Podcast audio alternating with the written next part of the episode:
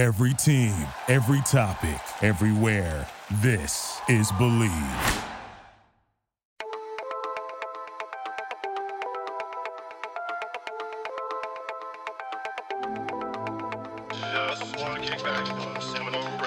Welcome into the Seminole Rap Podcast. Your host Brian Pellerin here with the guys Juan Montalvo, John Marchant. Guys, we took the bye week off, and Florida State came out and uh, we avoided saying the double bye, but made it feel like one. A, a, a demolition of UMass should have happened, but and they and they did. Fifty nine to three final score. You only really had to put the ball in the air 15 times, 45 rushes. You got tons of young guys in there. I know we don't have to spend a ton of time on it when you cle- clearly face a inferior team, but this is what you want to see from your team. Come out and beat a team you're supposed to. Yeah, I think uh, you you really hit the nail on the head. You, it's you know you, you can't you can't start winning games until you know uh, winning big games until you start having games like this. Um, uh, I think John talked about John John mentioned it in the pre-show but they hadn't blown a team out like this since Jimbo. Um, you know, Willie Taggart never never had a 50 point win or, you know, even against terrible teams. I mean, I remember it was a 10 point win against Samford in his second game after the USF debacle. So uh, Mike Norvell had to pick up the pieces from that. And, you know, year, year, year zero now is what I'm considering it because last year was really year negative one with no spring and all the COVID and all that sort of stuff.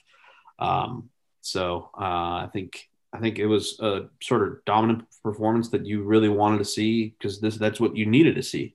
Um, you saw a team that against Notre Dame, uh, the way the way it was put to me, and or I think the way I put it to somebody, I don't know if I stole it or if I said it, but uh, against Notre Dame, the team uh, figured out that they could play with anybody, and then against Jacksonville State, the team figured out they could lose to anybody, and hopefully they've learned their lesson on you know it meant those losses weren't in vain, and you know the the that they will be able to continue it this week against Clemson. Yeah, um, and the, the thing for me too is it wasn't just I like like you touched on it, they blew them out, 50 point win, hadn't done that since I think it was Delaware State in 2017. Um, where Perry was kind of looking up some of the stats uh, as the game was ending on Saturday. Uh, we're trying to figure out, you know, last time, you know, FSU put up a 50 point win or uh, maybe like margin of victory. The last time FSU had scored 50 unanswered, which ended up being 59 unanswered. Um, you know, we're yeah getting Delaware State or even Idaho in, in 2013 kind of territory there. So pretty. It sad. was. Uh, that's not that's a dive into there. yeah, but it was. Uh, I mean, it's fun. Um, it's nice to do something like that for for a change. But so yeah, it was maybe the most complete win in my opinion in I don't know four four or five years, something like that. Um, just just exactly what you wanted to see. Um, you know, like we talked last time, progress isn't always linear, but that was a lot of fun. So, uh, yeah, I have what more can you ask for, really? Yeah, and I, I got this one from the uh, the team's game notes. Florida State, the first team in the 69 year history of the of the ACC, nice to win its next three games after starting 0 and 4.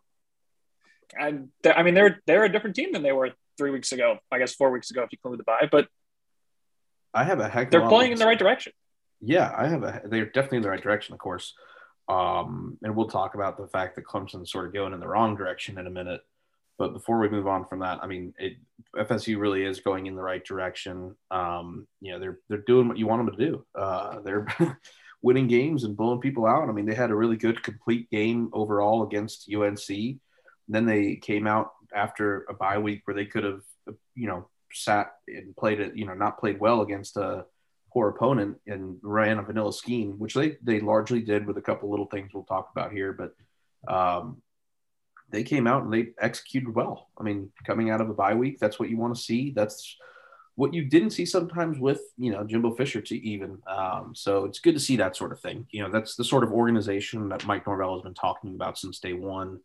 It's it it it doesn't mean that Florida State's you know two years away from a national championship or anything crazy like that, but it's certainly the right direction.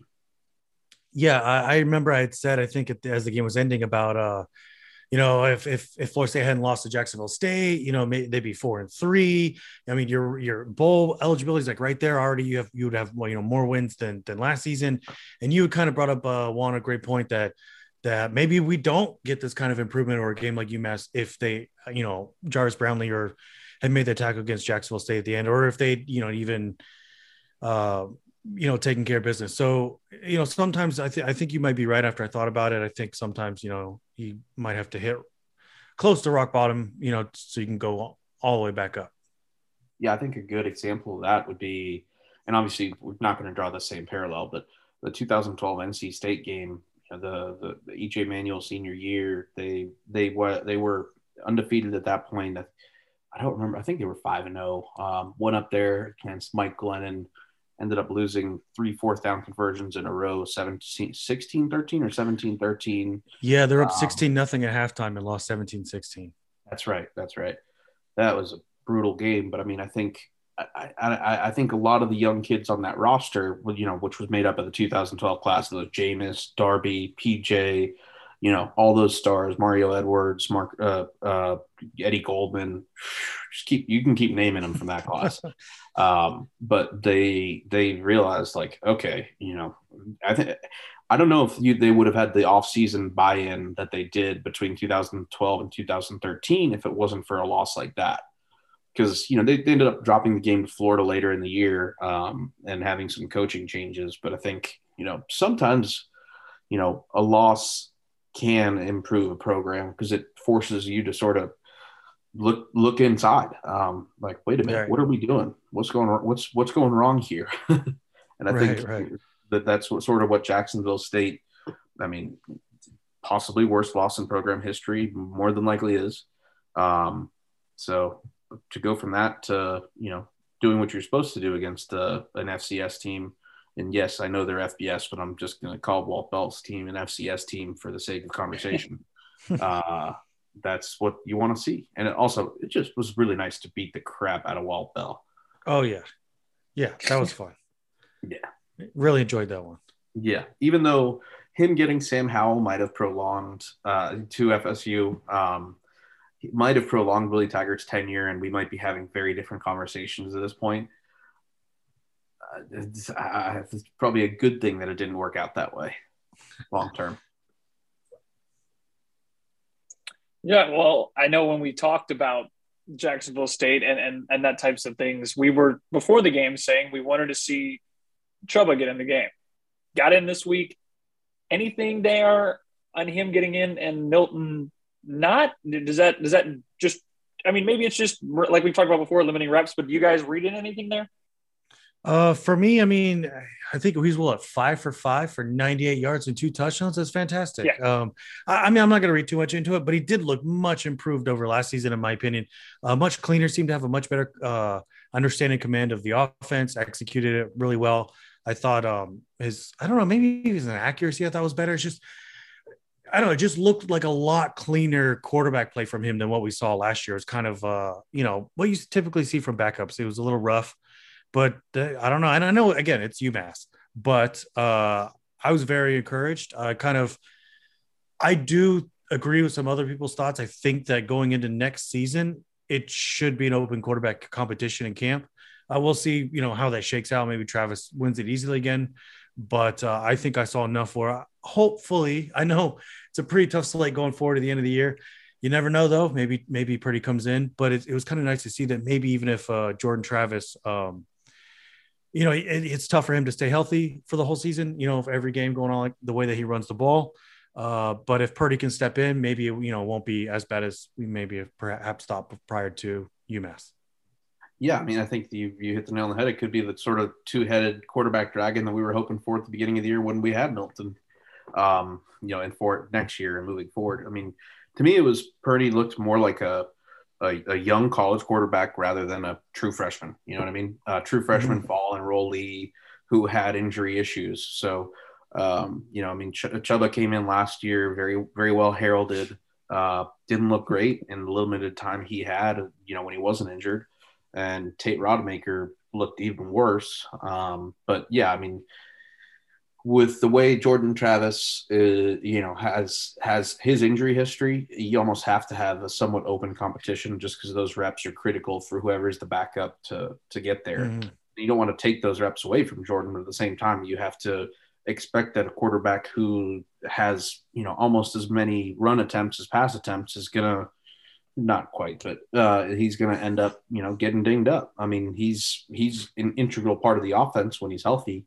Um, but like we talked about during the year, you know, you never expect, uh, or before the year, you never expect Jordan Travis to be 100% healthy. One thing that that John brought up and I thought was really interesting, and this really leads us from the UMass game into the Clemson game, is they showed a little bit of a different um, formation, a, a, a, little bit of formational differences in this game than they have during the year. Um, John, you want to sort of introduce that part of it? Yeah, I thought it was weird during the game. Um, we were talking right before we started recording that uh, it looked like a double H back, the two two guys back there, kind of tucked in behind the offensive tackles. We were talking about a little bit before. I think you were right; it, it was more of like a a flex bone thing. But you know, as I write about the the you know every week we have a game, I've been writing about it for Tomahawk Nation. Uh, every week they seem to be doing something different. The staff does something different. They add something in that they, they didn't have before, um, and so they they did the same thing. So there's a lot more for a team like Clemson. Now we're getting to the back half where it's you know going to be a little bit more difficult a lot more for those teams to prepare for when they face Florida State. Uh, it could be a much more varied rushing attack from a lot of different formations, pulling guys, you know, guards and tackles, um, you know, running counters off those plays and things like that. So, um, again, hopefully it makes uh, Florida State. Uh, it just I don't know, becoming a more comprehensive team with a you know a rushing attack and everything like that. It's a little bit getting a little closer every week to kind of some of the offenses we saw Memphis at Norvell ran. They ran pretty much everything um, any concept you could think of. Um, but uh, so yeah, that that's really excited to see. I love when he does stuff like that. Um, so I think that's something to keep keep in mind. I, I don't think you just show that right before Clemson if you're not maybe gonna do something with that or, or whatever. Maybe you know uh, throw some play action or something out of it. So what do you what did you think, Juan? Yeah, I mean it was it was uh, it, like you talked about. There were two H backs that were just sort of like 45 degrees off the shoulders of the of the of either offensive tackle and so what that really gives you is it gives you angles that are a little bit more difficult to play against than for example if you had a two running back setup from shotgun so you know uh, we, we've sort of called it like the flex bone shotgun or flex bone pistol type setup um, you're not you're not going to obviously run it like a Paul Johnson flexbone, where those wing players, the the a backs uh, in that offense, would be running the ball through veer all the time as well. You're really using them more for blocking in different angles that they can come in. Um, and for a counter, they're gonna they can pull, or mm-hmm. you know, mm-hmm. for for inside zone, they go, they go and seal. Although during this game, we really saw primarily power and counter, uh, and you often saw those guys act as lead blockers. Um, you know, we saw some some quarterback power that was running out of those formations, but as well as you know the just traditional running back counter uh, RPO, you know RPO that had power and those sort of things. So um, basically, just adding a new wrinkle to the offense that clearly that they they wanted to show before the Clemson game. Who knows if they actually end up doing it quite as much as they did here? Uh, maybe they decided they wanted to get those guys some reps and and uh, you know put some some interesting stuff on film for Clemson to to mess with. But uh, yeah, I mean, I think they it, the the real utility of it is the different blocking angles it can give you. You're not going to be running veer with uh with Camren McDonald. Obviously, he's not that type of ball carrier, but it gives you a lot of options and and just lets you do things differently than it does than it does out of like a two two two running back based uh, one tight end type set. Right. Well, Florida State's been running like 200 250 yards rushing a game every every game so far this year, pretty much close to that. So, um, I don't, Brian, I don't know if you have any numbers on FSU's rushing attacker. That I can't remember a lot of them. I think some of them are they've been pretty good. Uh, from their game notes, I've got Seminoles have rushed for at least 200 yards in six of their first seven games this season and are one of eight teams with six 200 yard rushing games this year. That's wild. Yeah, they can run the ball. I mean, they are probably, um, if there's one team on the schedule that may run the ball better, it might be Florida, and that's it. Um, it's yeah. not Clemson. Um, you know, that, and I wouldn't have expected to say that before this season. Although we did, we did sort of expect um, uh, the that Clemson was going to be a little bit weaker across the offensive line, but not obviously to this level that uh, they are now. Yeah, and, and, and heading towards Clemson, obviously Florida State's going to open here as a 10 point or has opened as a 10 point underdog against Clemson here on the road over under 46 and a half if you're into that sort of thing. So we're not expecting a ton of points. We were joking before we got on here that can either team even score 10 points with these offenses. Uh, last week we saw Clemson lose against Pitt and uh, I won if I'm okay stealing this one, DJ Ukulele. Uh, I just call him DJ Ukulele. That's it. We'll go with that. he, he, he got benched there for a minute. He ended up coming back into the game, but this Clemson team is, as you said, we, we expected some regression, um, but this much is is a bit overwhelming. The defense, on paper, I guess, looking at big picture, says as consistent as you would expect. I think in scoring defense, they're in the top three. If I have that correct, up there with Georgia and Michigan. Yeah, number three, tied with uh, Iowa. So the defense on paper uh, uh, as, as an overall still plays, but this offense is dreadful. They're very well near the bottom, and I I know they just benched him last week. I don't expect anyone but DJ to take the first snap. I think this probably goes closer to what maybe Auburn did a few weeks ago when they benched Bo Nix and had him start the next week after not playing. But this Clemson team is a bit of a disaster at this point. I know they said on Friday or Saturday after the game uh, Dabo said that they're without 17 scholarship athletes due to injury. He called it the craziest thing he's ever seen in college football. Like last season, what didn't exist. Um, I mean, and they've got another running back already out for this game with COVID protocol. They have some receivers out before. This team just seems to be falling apart at a perfect time for Florida State. Yeah, and and and uh, aside from the fact that they've had injuries left and right, um, and you know Dabo can Dabo can poor mouth all he wants, which is which is just just absolutely ridiculous at this point for all with all the success that program has had.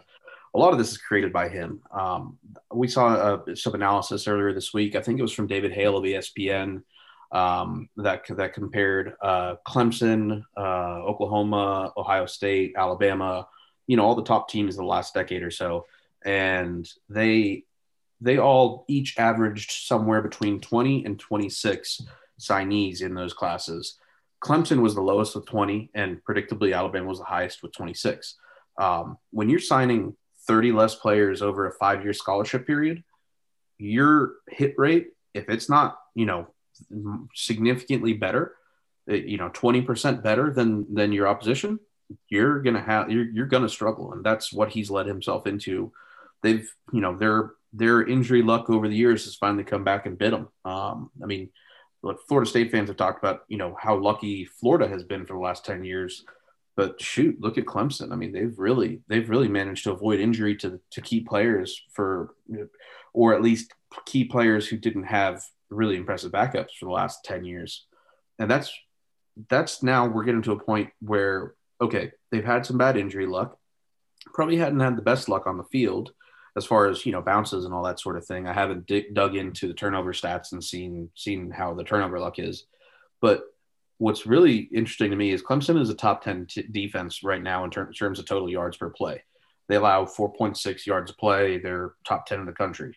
But the last three games, they've allowed worse than that. They've allowed 4.8 to, to Boston College, 5.3 to Syracuse, and 5.7 to Pittsburgh. So Pittsburgh's a good team. Obviously, you you know you understand that they're going to struggle against a team like that that's playing really well.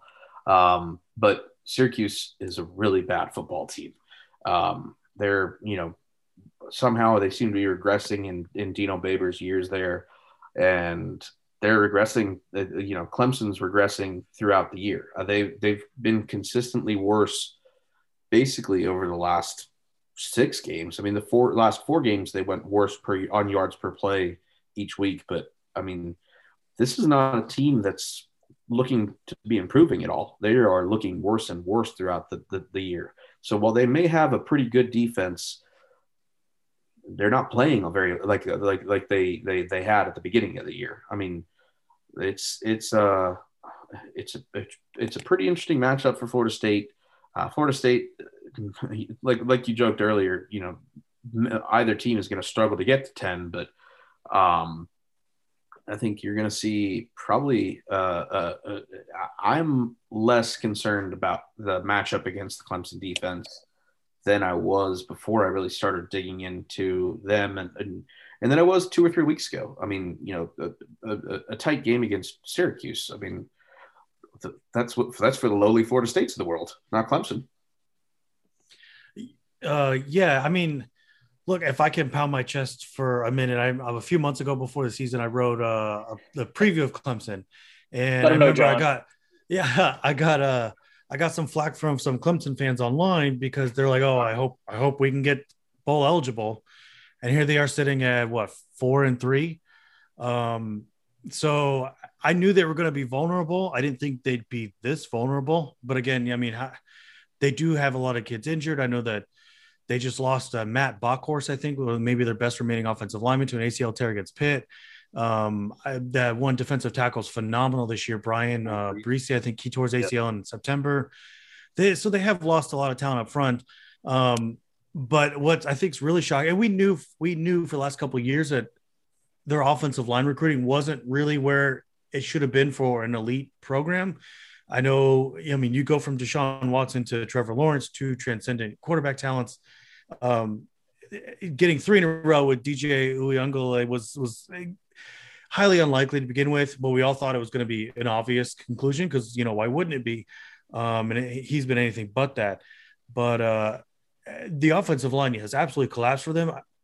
You know, you lose Travis Etienne. You still have the five star Will Shipley. He still looks good, but he's been hurt off and on for most of this year. So I think for me, what's really kind of surprised me um, is one the fact that that DJ's been as bad as he's been. Um, it looks like he can't see the field at all. Um, wildly overthrows or misses misses his passes and things like that. Uh, misses open receivers all the time. Um, but it, that I because I when I went back and I when I for, uh, wrote that preview, I went back and watched some of the games with him last year. He played against Notre Dame, and all, and his stats were all were very good. But you could tell that they were either protecting both him and that offensive line. A lot of the passes were just real quick, easy uh, things out in the flats, outside the numbers, you know, away from the middle of the field, away from coverages. Um, everything was one, two, three, ball out. You know, you, you didn't ask that offensive line to to pass block or anything like that. Uh, but I guess what's really been surprising for me is the poor wide receiver play for Clemson. You know, they've always going back all the way to Sammy Watkins and DeAndre Hopkins, Mike Williams. It's been one guy after another after another elite NFL first round talent guys. My whole fantasy that, team. Right, yeah, and that that those guys haven't been there. I know they were supposed to get Justin Ross back this year. I think they did for a little bit. Uh, I know they had the the Ngata kid, um, but they they really haven't been there. I was watching the Pitt game; they had a bunch of drops. I think three, four, five drops, something like that. So it's not just one position. Um, obviously, obviously DJ's got issues and he's really limiting what that offense can do, but it's the offensive line, it's the receivers, it's quarterback, it's you know the running back positions all hurt and banged up. So I, yeah, I again, what was it that they haven't scored? I think more than 19 points against any Power Five team this year. So I, can they score more than 19 against Florida State? Maybe, but they haven't done anything like that Power Five this year. Yeah, and I think yeah, one and really note is that you know they, have seen their, a lot of their receivers go down. Um, like you said, they were they were expecting it to get Justin Ross back. They lost the, the, he he's he had that really really rough injury last year.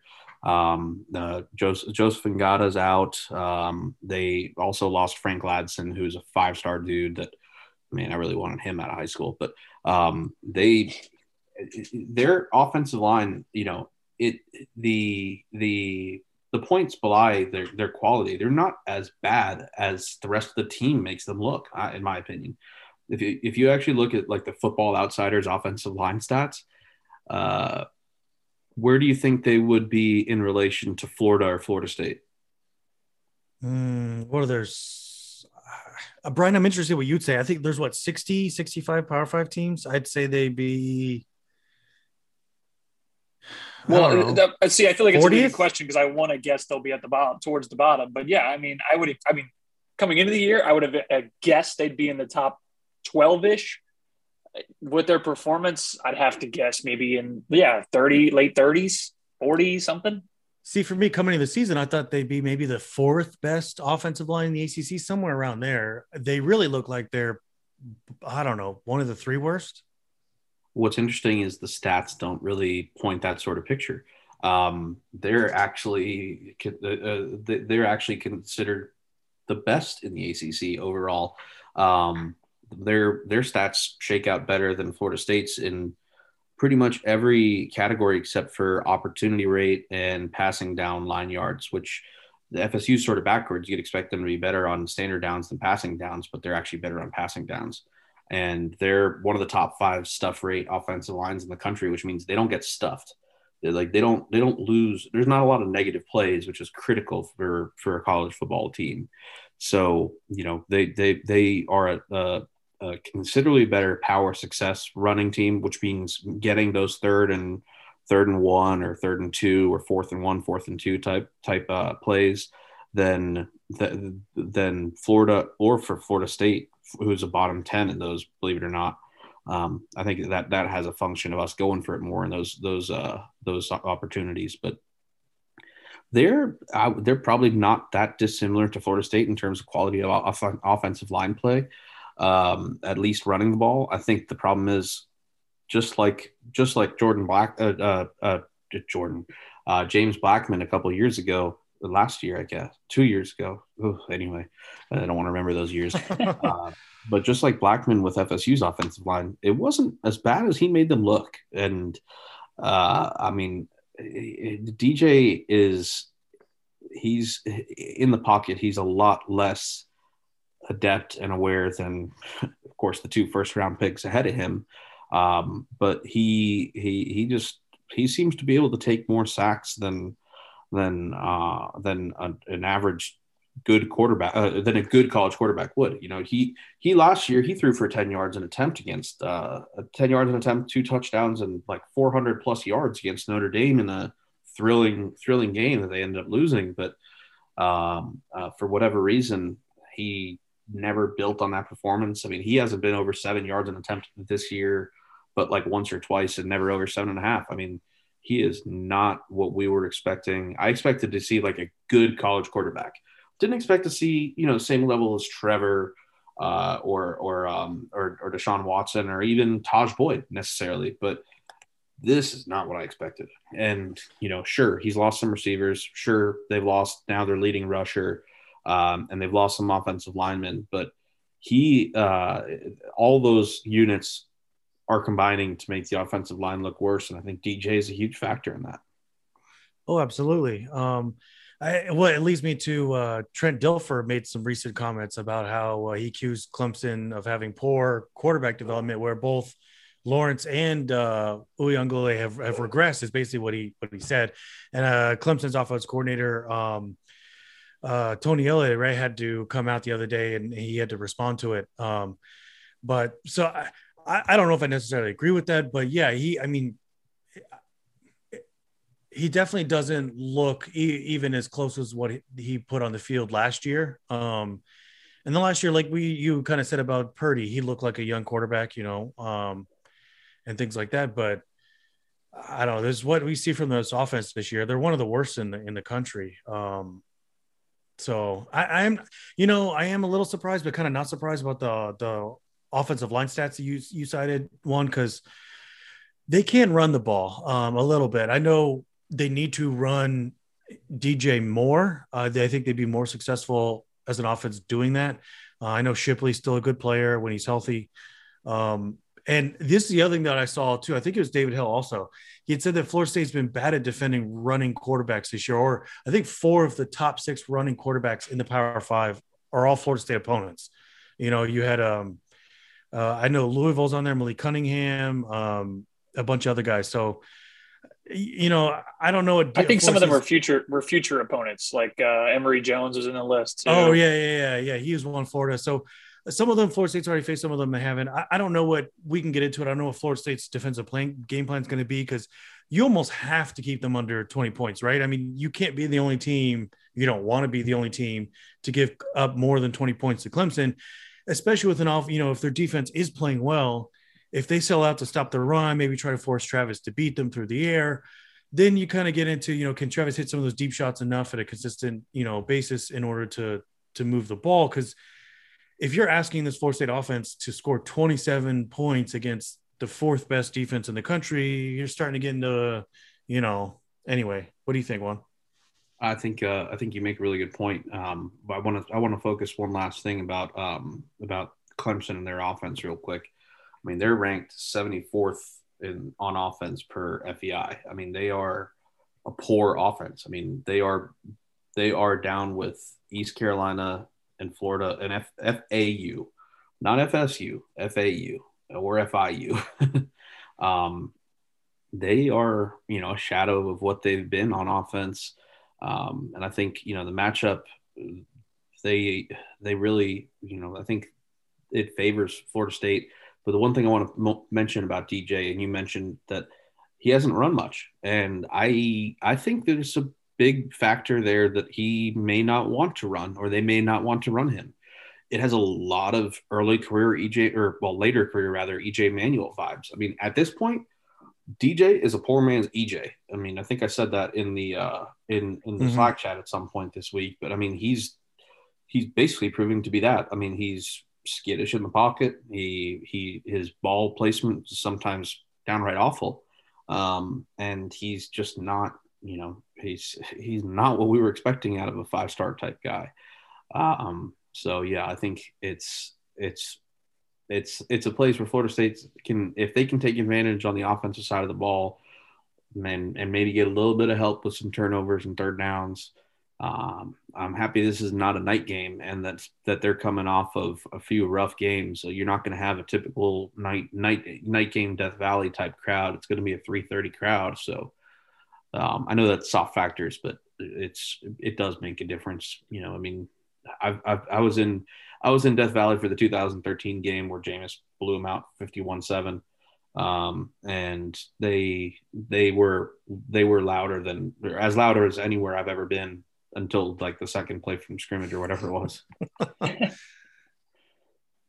yeah, I mean, not to keep harping on their on their offense, but I, I did have the same just total offense looking specifically at games versus Power Five teams. Um, out of the Power Five so basically, a Power Five team versus Power Five team. They're uh, here's just the bottom ten uh, below 200, 300 yards a game. Illinois, which we just watched them pillow fight with Penn State. Rutgers, Iowa, Clemson, UMass is right here, by the way. They're obviously they're not a Power Five team, but UMass is like 25 yards less a game than them. Vandy, Indiana, and Colorado. They're the fourth worst FBS on FBS in yardage per game, I guess is, is the way to go there. And, and, I, and I know this is all just to say that obviously Florida State's going to have to score to end up winning this game. It's not like they're going to come out and throw up a zero, unless I just jinx them. They might have it. Um, but Thanks, Brian. as we talked about, mm-hmm. yeah, you're welcome. But as as much as we've we've we've hit on maybe you know Clemson slide back, they are still a ten point favorite in the game, and, and you know we talked about a little bit earlier that that ESPN's Football Power Index has them at a uh, I just refreshed it 85.2% chance to win the game. So they are still expected to win and, and by more than a score. But I, I, just, I mean, I was really surprised by the line the amount of trust that seems to be in Clemson at this point. I mean, their only win by more than one score was against South Carolina State. They've got a six point win over Georgia Tech, a six point win over Boston College, and a three point win over Syracuse. just none of that screams to me that Florida State is a that is worse than any of those teams. Obviously, they beat Syracuse already, but I'm not trying to do transitive property because that gets messy. But I just don't see how this is a 10 point game. I just, I, I'm struggling to see where they, where they come in with that. Um, I, I just, I just don't know if I, if what, I, what I'm missing here is this a, is this a, a history thing? I just don't see it. Well, I'm not really sure. It's a, I mean, in my opinion, is I don't think it's a great matchup for Florida State's offense. I still think yeah. Clemson's very good up front. Uh, I mean, Florida, you know, it, this is how Florida State and Norvell's teams go, right? They'll, they'll like what Juan said, they don't really get stuffed. I mean, they may, you know, they get a yard, maybe two yards. They don't really get a negative one, negative one, but they'll go one yard, two yards, one yard, three yards, and then they'll pop off a big run, you know. And I'm not sure with Clemson, even though they lost a couple guys in the defensive front, are they still good enough to uh, limit Florida State's explosive runs? Because that's the majority of how they move the ball and score their points. And, and then again, if you're doing that, how what how does that affect Travis, the passing game? Um, I just I don't know. I, I could definitely see a situation where maybe Clemson only scores 17 points, but maybe Florida State can't even get to to 12 or 13 or something. So, uh, yeah, tw- 10 points. I'll be honest, kind of kind of um, it was a little bit surprising to me, I guess. But honestly, I I can easily see Florida State losing this game. What about you, Juan? Yeah, I mean, there's no doubt he's they're they're Clemson still has plenty of talent on the field, and you know the the the other factor here is, you know, I brought up that that that DJ may not want to run. One notable game where EJ Manuel did run was the 2012 Clemson game, um, and where he ran quite a bit and was very effective in doing so. So, you you know you you can't. I, I hate the old throw the records out of the window thing, but I mean, sure the, the Clemson's flagging a little bit, but I'd I'd expect them to have a better game, you know, as far as mental, as far as preparation and everything goes going into the week against Florida State than I would against Syracuse, where they led, laid an egg, obviously. So, I mean, ten point favorites. I, um, you know, that that implies roughly a, a a little bit less than a touchdown favorite. So between three and seven points on a neutral site.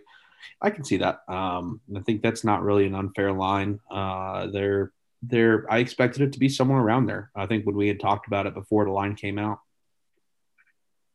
Yeah, I just I, I mean I, I do the the pick article every week, obviously, and I just I felt like I kept doing week by week. Every week I look at the line and go, man, Clemson only only 13 and a half against Boston College. That's crazy. I know they've been bad, but this one there this week they've got to figure it out. Only nine and a half against NC State. Well, this has got to be the week. I mean, they'll figure it out. I, only whatever. And every week I found myself just, I'm like, what, why do I keep doing this? That I just keep assuming they're going to be better. Um, do you guys have anything more you want to talk specifically on this game? Because I do have a broader question that I wanted to go to. John, you got something there? No, I was going to ask you. I, I can't remember if Clemson are they three and two in one score games this year. So I think they um, are. I can grab it real quick. I got it right here. Um, I mean, I hope so because maybe that means you know Florida State wins by one score game. I'll take that all day. uh, make them three and three.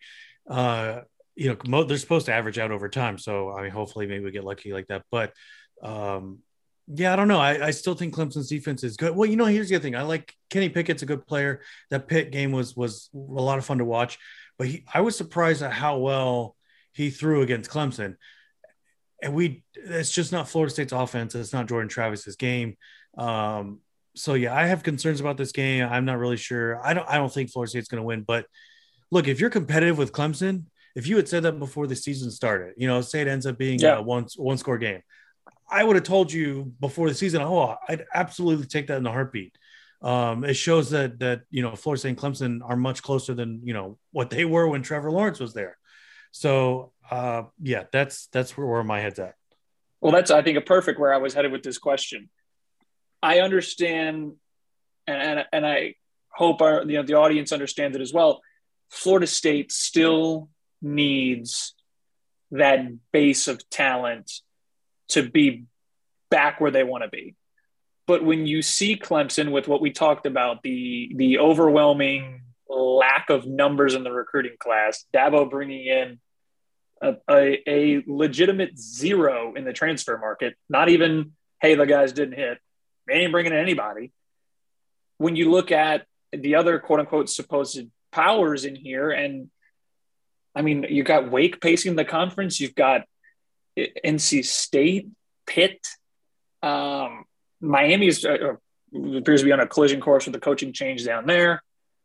How do you expect does does this disastrous season from the ACC overall change how you expect the re- the next few years to go for for Florida State? Does it make you expect it sooner? Do you think this helps them just because their competitors here aren't as strong, or does it overall the ACC and, and kind of an issue that might hurt them long term? depends if you win. uh, I mean, you know, win over Clemson doesn't won't mean as much as it, it would have before the, the season started, but you know, it's it's tangible progress that you can sell to recruits. Um, there's certainly that aspect of it. Uh, you know, you you've struggled against rivals uh, in in Mike's brief tenure and awful during Willie's tenure, um, and even Jim at the end of Jimbo's couple years. But um, I think it's critical to to pick up a, a, a win or two against the three rivals and unexpectedly clemson may be the the maybe the second best opportunity. Yeah, um, I guess for me, um, trying to think. I, well, let I me, mean, let me yeah. ask you this way. So, so when you look at your schedule every week, every year, right? Obviously, you're going to have your you're out of conference with Florida. I don't know what in the world to describe whatever the hell is going on with Florida right now. Where I assume Todd Grantham's gone at the end of the season. I, I am trying to remember which of the I think it was one of the Yahoo guys who was like, I mean, what's going on with Dan Mullen? Is he safe? I don't think Dan Mullen is anywhere near getting out the door. But when you look at, at what your schedule is going to be every year, I don't see that. Like for, for me with LSU, every year I looked up at the schedule and I saw Alabama on there and go, if we're not up to them, we can't. Right? I mean, what's the season? We're playing for maybe the Sugar Bowl at best. And I think if if Clemson isn't going to be Alabama level replacement dynasty of all time, which is probably an unfair margin, that opens up more of an ability to find six, seven, maybe maybe a little quicker than before, if that makes sense. Sure. Yeah, I mean, I think uh, they they they've obviously lived pretty well in terms of recruiting in both Georgia and Florida. Um, sure. So that's that's one big factor that's gonna that uh, a Clemson downfall would certainly help with, and and uh, just as much as Florida or Miami. Um, you know, I mean they've they've uh, they've been at the top of the mountain since you know 2015 roughly or 2014 15 that general area. Um, yeah. I think 2014 well 2014 FSU went to the playoff but in 2000 and was undefeated but in 2015 since then, you know, Clemson has paced the ACC, and uh, sure, it looks bad for the conference to not have a, a banner team, but you know, I mean, I'd rather not have a banner team than than you know have your rival um, yeah. be that team. Uh, I mean, it'd be one thing if it was, for example, Virginia Tech, who you're going to play once every three to six years, depending on how the ACC wants to screw it up. Um, but you know, they they they are a they are a big program, and you it's sort of like Florida and Miami. You don't want them to be great, but you want them to be just good enough that they're that, that beating them means something. Right. Um, I guess you know, it's, it's wild that we're having this conversation. you know, yeah. it is. Uh, I, I had a little more time to think about your question now. So I guess, I mean, before the season or even going last season, you know, Trevor Lawrence is still there at Clemson. So Clemson would be the flagship, right? They're, they're the benchmark. Um, for sure. I, I said FSU was uh, four years away because I, I anticipated that they'd come down to earth just a little bit after Lawrence. Um, I did not expect them to come to earth as quickly or as hard as they have this year. Uh, but like I told the Clemson guy from uh, doing the Q and A little preview, I answered one of his questions today on the um because he'd asked something similar, and uh, you know, short and long term. But you know, can Florida State win this year, and then how how quickly can they you know win the ACC, right? Uh, beat Clemson out for that. So I um I told him like, you know, it's one thing to come back to earth, you know, like like Icarus. It's another thing to still be climbing out of the deep hole that Florida State is in. Uh, they're two right. very different places, even though it appears that there are some similarities between the program right now. They're still in very, very different places. So I thought it would be four years before Clemson got to a level, again, assuming Clemson somewhat came down to earth. They've come down much further, much faster than I thought. Uh, so I, I give it you don't know what Clemson's going to be next year. You don't know if they're going to fix anything or get a, a, another guy. I know Dabo said he didn't like transfers because of his quote unquote his culture that was super important to him there that he, that he wanted to build. Um, but like Juan had had said, it, kind of bit bit them in the ass. And um, now I'd say two years, uh, not to win the ACC, but two years. Uh, maybe you know if Clemson can't bounce back quickly, which they they could, they have the talent to do that But let's say they don't. Let's say that they start to have these struggles, um, kind of systemic from year to year. Then yeah, maybe two years you're talking about beating Clemson. Does that win you the ACC? I don't know. I mean, there's a lot of other good programs out there right now. Like NC State seems to be pretty solid. Wake, obviously, I mean, they come up and down. Uh, you know, Louisville comes up and down. So I don't know. I it, it accelerated my timeline a little bit, but as with any of these kinds of questions, no one really knows. I just kind of enjoy yeah. the ride.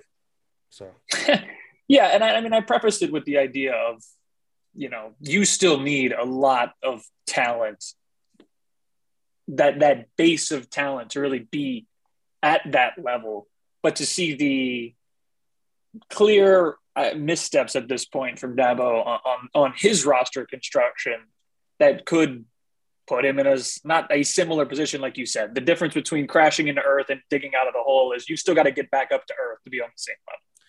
Yeah, I feel like Clemson's still the benchmark, but I'm not, I'm not going to be mad that that Dabo put a footstool out for Florida State, or, or you know what I mean, or put out a yeah. ladder, whatever. Nor, Norvell still's got to make the climb out of that hole. Uh, they're just you don't have to go quite as high. Good use of the keep climb. climbing. Yeah. yeah. keep climbing. I mean, it's it's it's it's yeah. It's I think to be honest with you, Brian, I sort of didn't grasp the question as well as I did at first until Brian uh, until Brian until John answered it. Um, but yeah, Florida State still does have a long way to go, and we talked a little bit about I think in the episode two or three weeks ago now about um, just how far the roster is. You know, look, I live in Tallahassee. Florida State is you know a, a team a, a, a, fan base that expects national championships um, beating clemson's not good enough regardless of if they're number one in the country or you know not ranked. So i mean at this stage you know you've got a long way to go. They've still got out of a third out of their 13 commitments in their recruiting class they've got 10 blue chips. Florida state's got six out of their 16 um, you know we've got we've got a, a little ways to go before you know we're, we're, we're at the, the point where we can say the programs are at similar levels, but um, it's it's definitely good to see the the, the the, the, the directions that either that both are going. Absolutely. Yeah, and and so I don't get billed as Mr. Knee Jerk here. I was more posing the question um, for those listening. If You're like, oh, are you kidding me? They're not clearly not the same level. I don't feel they're at the same level either. But I could understand a you know a keyboard warrior out there who's looking up, going, I mean, they're not much better than us. There's clearly there's clearly a, a talent depth difference between the two. Um, will that make a difference on Saturday? You know, we'll find out. I mean, a ton of injuries pile up like that could obviously change a lot. That game, 3:30 kickoff in Clemson. It's on ESPN. I guess right. my final thought is uh, oh. 10, 10 points is uh, a lot better than 50 points. I'll just put it that way. Like it's been lately. So you're saying we're going to beat them by 56? Yes. Absolutely. No, I'm just kidding. uh, no, I mean, look, those Lawrence teams pounded Florida State. So I'll, I'll take a 10 point right now. It's again, there, there's steps to, to this. So agree. Be competitive, right? That's the goal. Right. We, like we like we've been saying, you know, lose by a lot, lose by a little, win by a little, win by a lot. Mm-hmm. Let's hope we get at least win by a little this week get us a little closer to the bowl eligibility. but yes, a little closer to the climb. Again, 3:30 ESPN from Clemson, South Carolina for Brian, John, and Juan. That's Miley Cyrus saying that's a wrap. Get it, the climb. It's the climb. I love that song. Then you can end it there, Perry.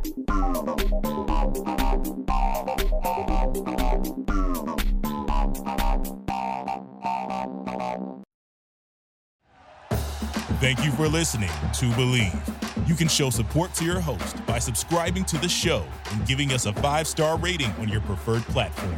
Check us out at Bleav.com and search for B L E A V on YouTube.